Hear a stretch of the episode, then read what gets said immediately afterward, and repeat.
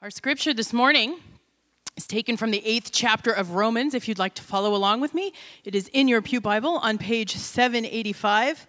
I gotta say, totally stoked. One of my very favorite passages of the Bible. Glad you're standing beside me. You might have to hold me back. I knew that. Okay, so you, yeah, see, I, he knows that. Holy Spirit, man. All right, my friends, I consider that our present sufferings are not worth comparing with the glory that will be revealed in us. The creation waits in eager expectation for the sons of God to be revealed. For the creation was subjected to frustration, not by its own choice, but by the will of the one who subjected it, in hope that the creation itself will be liberated from its bondage to decay and brought into the glorious freedom of the children of God. We know that the whole creation has been groaning, as in the pains of childbirth, right up to the present time. Not only so, but we ourselves, who have the first fruits of the Spirit groan inwardly as we wait eagerly for our adoption as sons, the redemption of our bodies. For in this hope we were saved. But hope that is seen is no hope at all. Who hopes for what he already has? But if we hope for what we do not yet have, we wait for it patiently. In the same way, the Spirit helps us in our weakness. We do not know what we ought to pray for, but the Spirit Himself intercedes for us with groans that words cannot express. And He who searches our hearts knows the mind of the Spirit because the Spirit intercedes for the saints in accordance with God's will. And we know that in all things, God works for the good of those who love Him, who have been called according to His purpose. For those God foreknew, he also predestined to be conformed to the likeness of his Son, that he might be the firstborn among many brothers. And those he predestined, he also called. Those he called, he also justified. Those he justified, he also glorified. What then shall we say in response to this? If God is for us, who can be against us? he who did not spare his own son, but gave him up for us all how will he not also, along with him, graciously give us all things? Who will bring any charge against those whom God has chosen? It is God who justifies. Who is he that condemns? Christ Jesus, who died, more than that, who was raised to life, is at the right hand of God and is also interceding for us. Who shall separate us from the love of Christ? Shall trouble or hardship or persecution or famine or nakedness or danger or sword? As it is written, For your sake we face death all day long. We are considered as sheep to be slaughtered. No, in all things, we are more than conquerors through him who loved us. For I am convinced that neither death, nor life, nor angels or demons, neither the present nor the future, nor any powers, neither height or depth or anything else in all creation will be able to separate us from the love of God that is Christ Jesus our Lord. My friends, the Word of God. Thank you, God.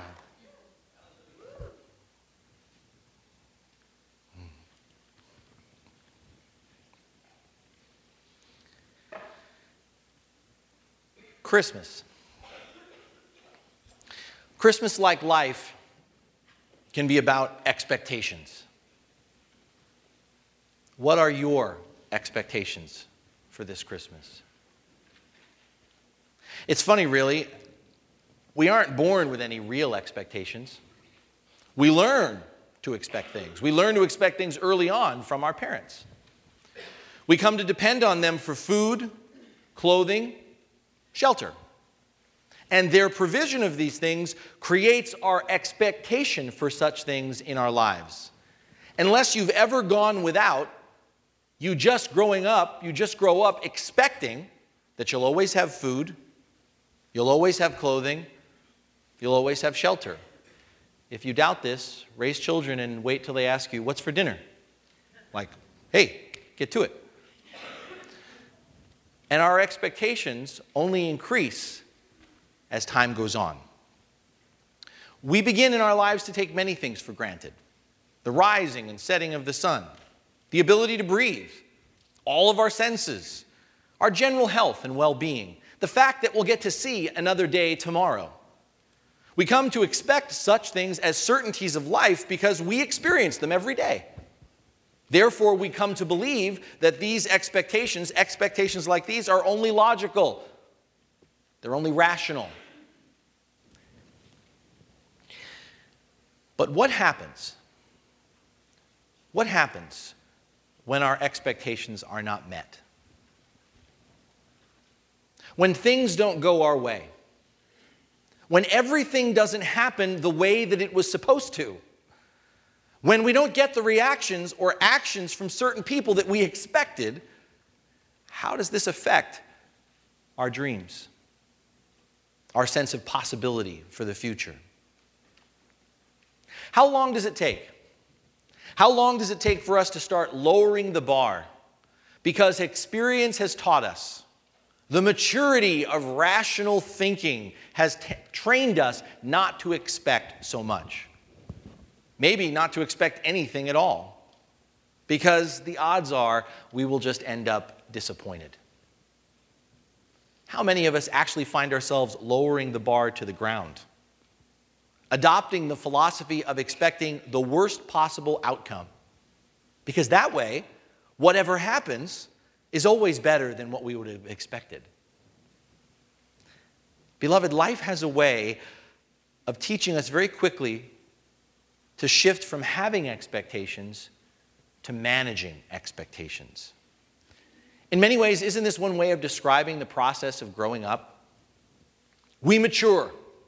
We grow out of having childlike wonder. We grow out of believing expectations built on the belief that anything is possible. And we grow into the sobering realism of adulthood, where you discover the hard way how things really work in this world. And therefore, you learn to manage your expectations accordingly.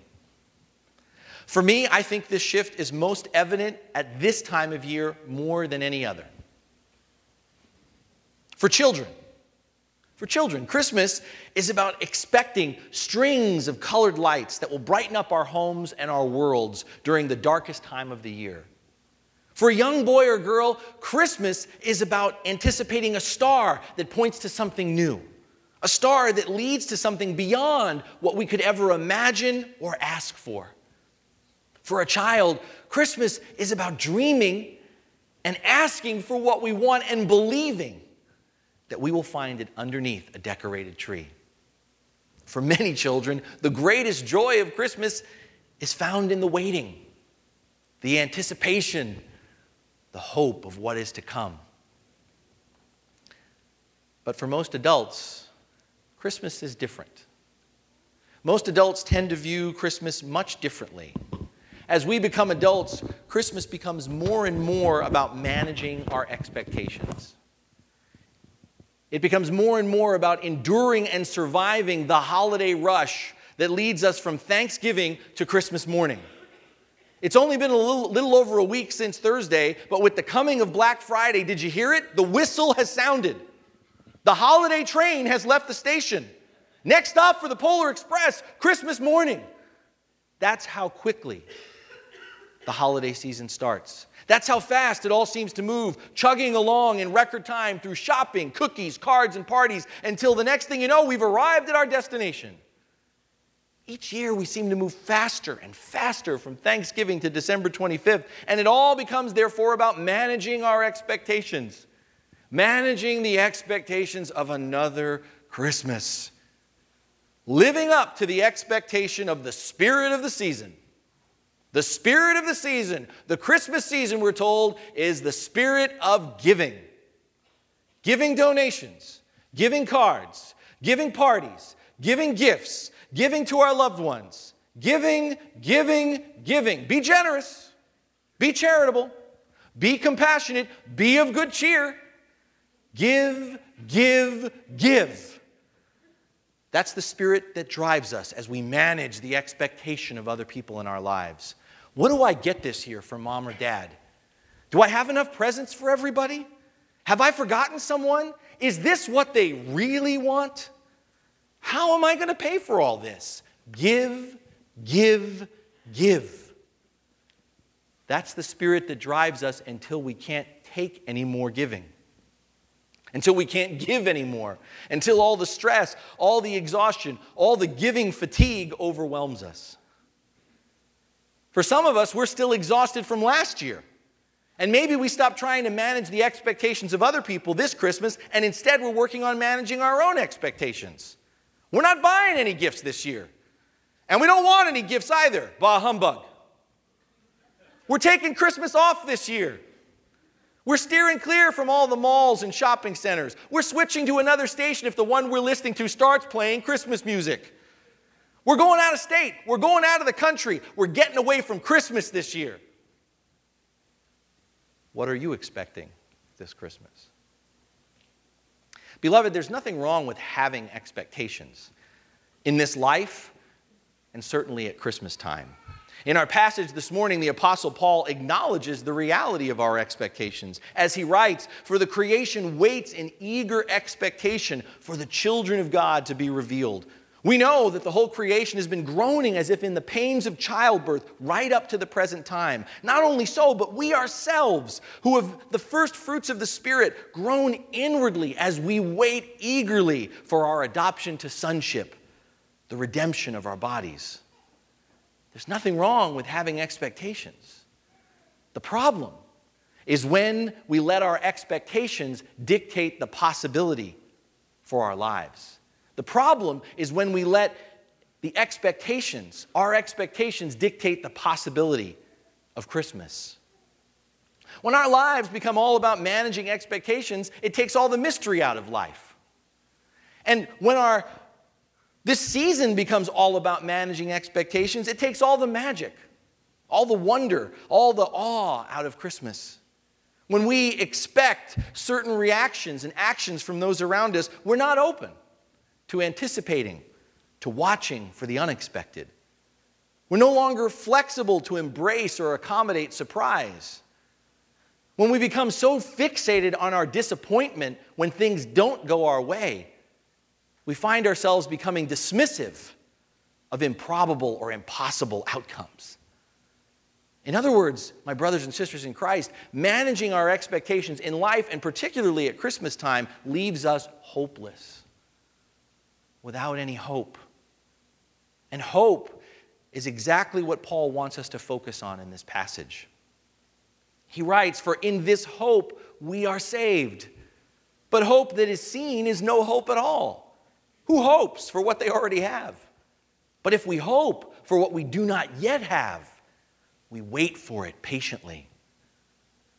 Beloved, I'm going to say something that's going to probably get me in trouble. Big surprise. The true spirit of Christmas isn't the spirit of giving. The true spirit of Christmas isn't the spirit of giving, it's the Holy Spirit. As Paul describes it, the true spirit of Christmas is the spirit of hope. The spirit of hope that declares we belong, that we don't have to give gifts, we don't have to give to charity, we don't have to give anything in order to be accepted, in order to gain favor. The true spirit of Christmas is the spirit of hope that declares that we are adopted as children of our Heavenly Father, not because of what we give, but because of who has been given unto us in Bethlehem.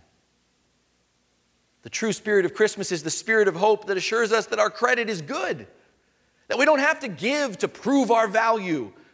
We don't have to go into debt to secure our worth with God or with anyone else.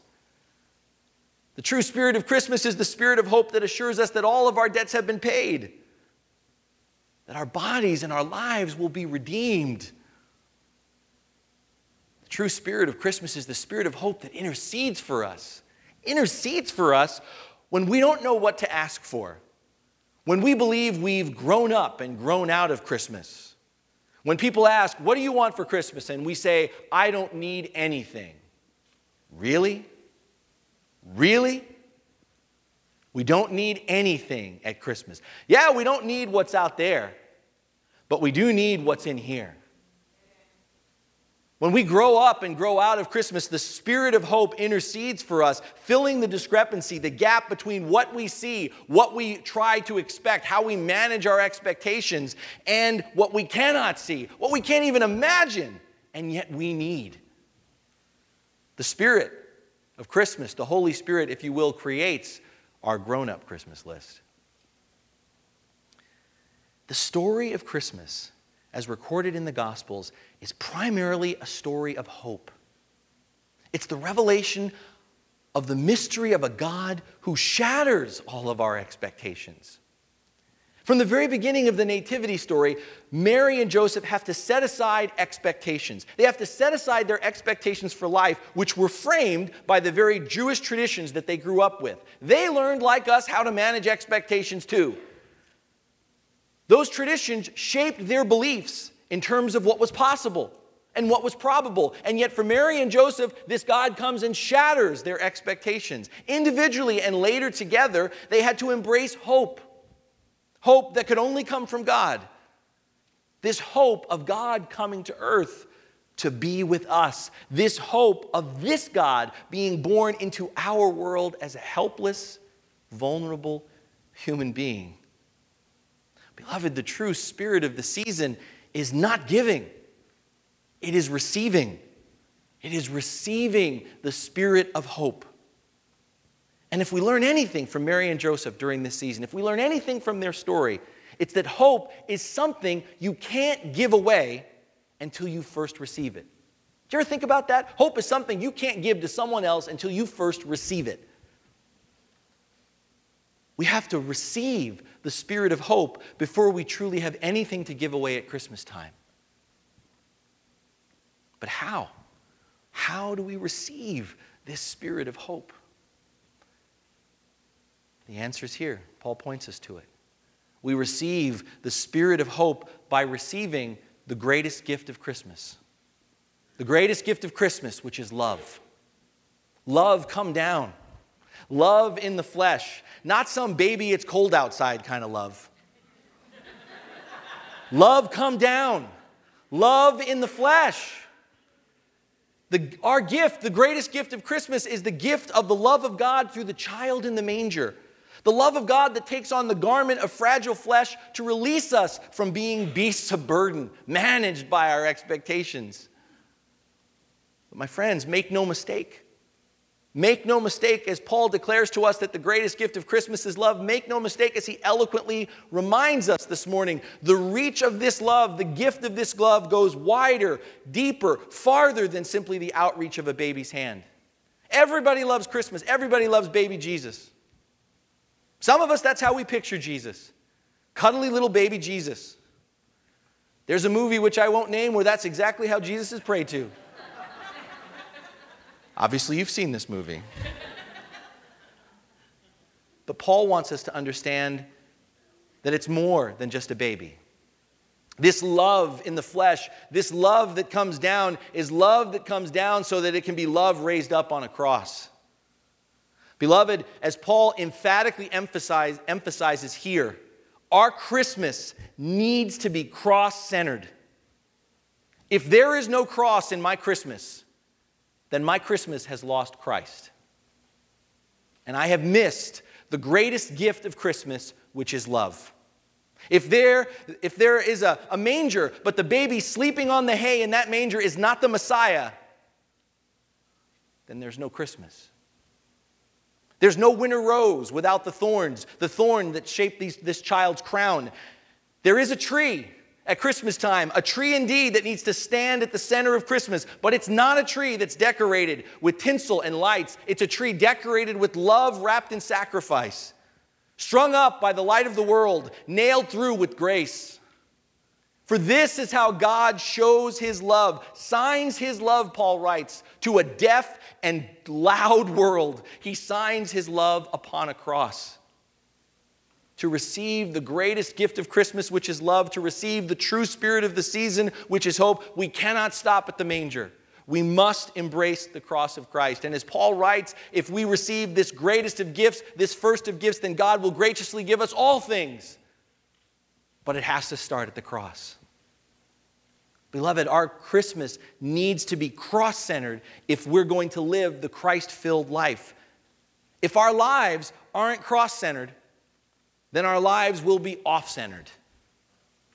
So if you're here this morning and everything in your life is spinning out of control as you enter into the Christmas season, if you're here this morning and the best that you can do for another Christmas, and pretty much it's every day of your life, the best you can do is simply manage expectations, then you need to unwrap.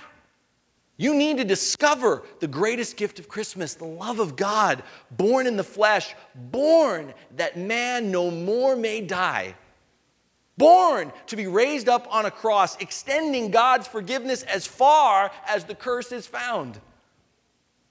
Christ the babe comes at Christmas as Christ the Savior comes at the cross, seeking first and only our embrace, desiring first that we receive Him in our hearts before we seek to give anything away. And the good news gets better is that Paul assures us here. Paul assures us that once we unwrap this present, once we receive the greatest gift of Christmas, nothing Nothing can separate us from this love that comes to us in Jesus Christ. This love of God expressed to us through Jesus Christ will never run out, it will never fail. God is faithful, Paul wants us to understand, even when we are not.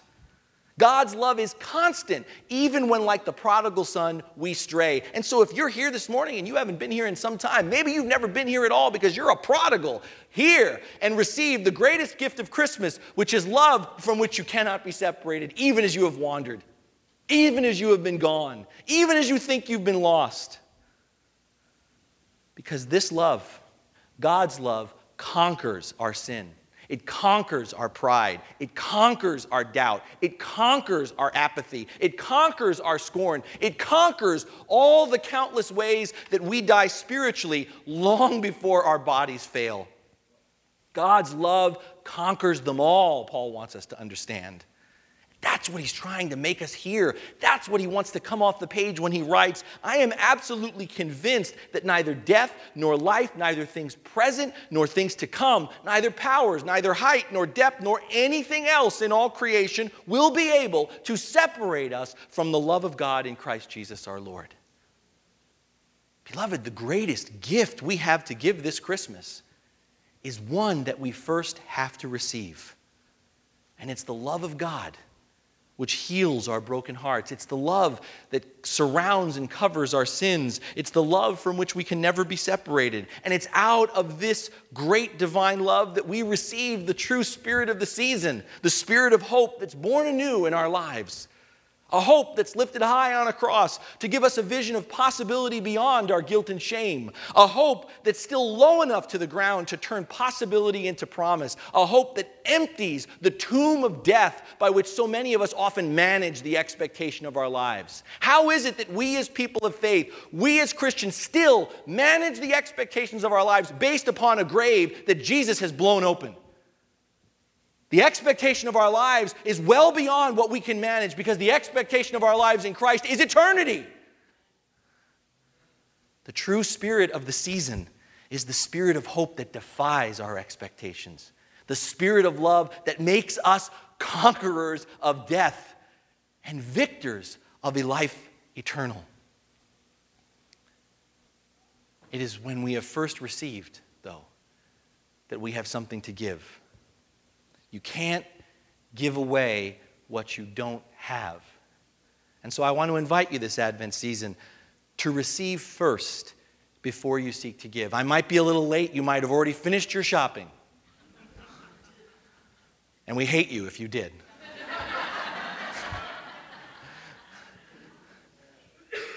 but even if you have, receive before you actually give the things that you've purchased. I want to encourage you this morning to let hope shape your expectations for this Christmas rather than managing your expectations and limiting the hope that's available to you. And what I'm going to do, and if you have the sermon notes, I want you to write this down. I'm going to offer you a very simple daily exercise. It's so simple, it's not radical, it's not, it's not epic, it's very simple. But it's, it's an exercise that I, I promise you, if you, if you practice, if you make this a priority, what it will enable you to do is enable you to have that hope the true spirit of the season kindled in you. And through that hope, you can receive in a, perhaps a greater way than you ever have before the fullness of the love in Christ, the love of Christ that seeks every year to be born anew in our lives. I'm going to give you three small things. And again, like I said, they're not, they're not complicated. But one of the things about Christmas is sometimes the most radical things, the most life changing things come in the simplest of ways a baby born in a manger. They're little things that you do on a daily basis that I believe will have a big change, a big result in your willingness to receive before you give. First, light a candle. Write it down, light a candle. Advent, if you don't know this, Advent in the church has always been about waiting and watching for the coming of the light. One of the ways we understand Christmas, which is why lights are everywhere, is the Christ is the light of the world. From the Gospel of John, light a candle to remember the light. Turn off all the other lights. Physically and metaphorically, turn off all the other lights. Grab a candle and a match and focus on that light. For just a few moments every day during Advent, from now till December 25th, I'm inviting you to turn off all the lights, all the chaos and busyness of your day, all the things that went wrong each day, and all the things that went right. Turn it all off and just focus on the candle. Light a candle as a way of answering the prophet Isaiah's invitation to come behold he who comes. Light a candle in order to look for and receive the light of the world, the light that dawns on those living in the shadow of death, the light which the darkness cannot overcome. Light a candle. Number two, gather around the light. Don't just light the candle and walk away and, oh, that's nice. Gather around the light. Light the candle and pause for a moment. Can you do that? Pause for a moment and gather around the lit flame. Press close to those you love. Slow your breathing and be warmed by each other's company. Like the shepherds out in their fields by night, gather and keep watch together. Come in from the cold of being alone if you live alone, I'm inviting you to invite someone over. Don't do this alone. Do it together and, and, make the effort, the drive, whatever it takes. Come out from the cold of being alone, separated or isolated, and be kindled by the warmth of community. Gather around the light. Beloved, be the church outside of Sunday. Because where two or more are gathered in His name, the Spirit is present receive the true spirit of the season, the hope that comes in gathering and waiting together. Gather around the light. And finally, step into the light. Step into the light. Prepare for the one who is coming by opening your heart for Christ to make his home. Huddled together around that candle, step into the light, the light of a few verses of Scripture, the light of a few notes of a hymn or a carol that you sing, the light of a few words of prayer. Choose one, choose all, but keep it simple, peaceful, without a burden. This isn't homework. This isn't proving you're super Christian. This is about a receptive posture to receive in order to give. Now, the benefit of standing up here and me seeing you is I see some of you copiously writing this down, and I see others of you going, Oh my gosh, really? Light a candle, gather around the candle, step into the light. Is that the best he could come up with? You're darn right. You know, maybe there's something more fanciful, maybe there's something more intricate and complicated, but yes, it's this simple in all the I mean, and doesn't our Christmas decorations represent it? How I mean, we, the, way you, the way we decorate demonstrates how just how busy our lives are. It just takes one light. It just takes gathering around one light. It just takes not just gathering, but entering into the light. If you think about our story, that's what it's all about. Think about all the activity, everything else that was going on. How many people missed the star? How many people missed the manger. Yeah, it's simple. Try it. what do you have to lose? Stop managing your expectations. Let go and receive hope and love this Christmas because hope and love, these are the gifts that we have to offer to others this Christmas. Hope and love, these are the gifts that we first have to receive because we can't give away what we haven't received. So, beloved, let us enter into this sacred space that's carved out for us during Advent, a place of retreat, thank God, from the holiday rush. And may the slower rhythm of waiting, anticipating, quell the rising pressure of shopping, writing out cards, and gift wrapping. May we listen together to the ancient words, how old they are, of holy prophecy that foretell of a covenant promise, of grace and healing promised to us through the birth of a baby in Bethlehem. And yes, may we light a candle gather around it, and together step into the light seen by shepherds and by kings. The light of the world, God in the flesh, who enters this wrecked house of the human heart and builds it into the palace from which his kingdom reigns forever and ever. It's through this light, out of this hope, because of this love, this eternal blazing love, that the kingdom is born.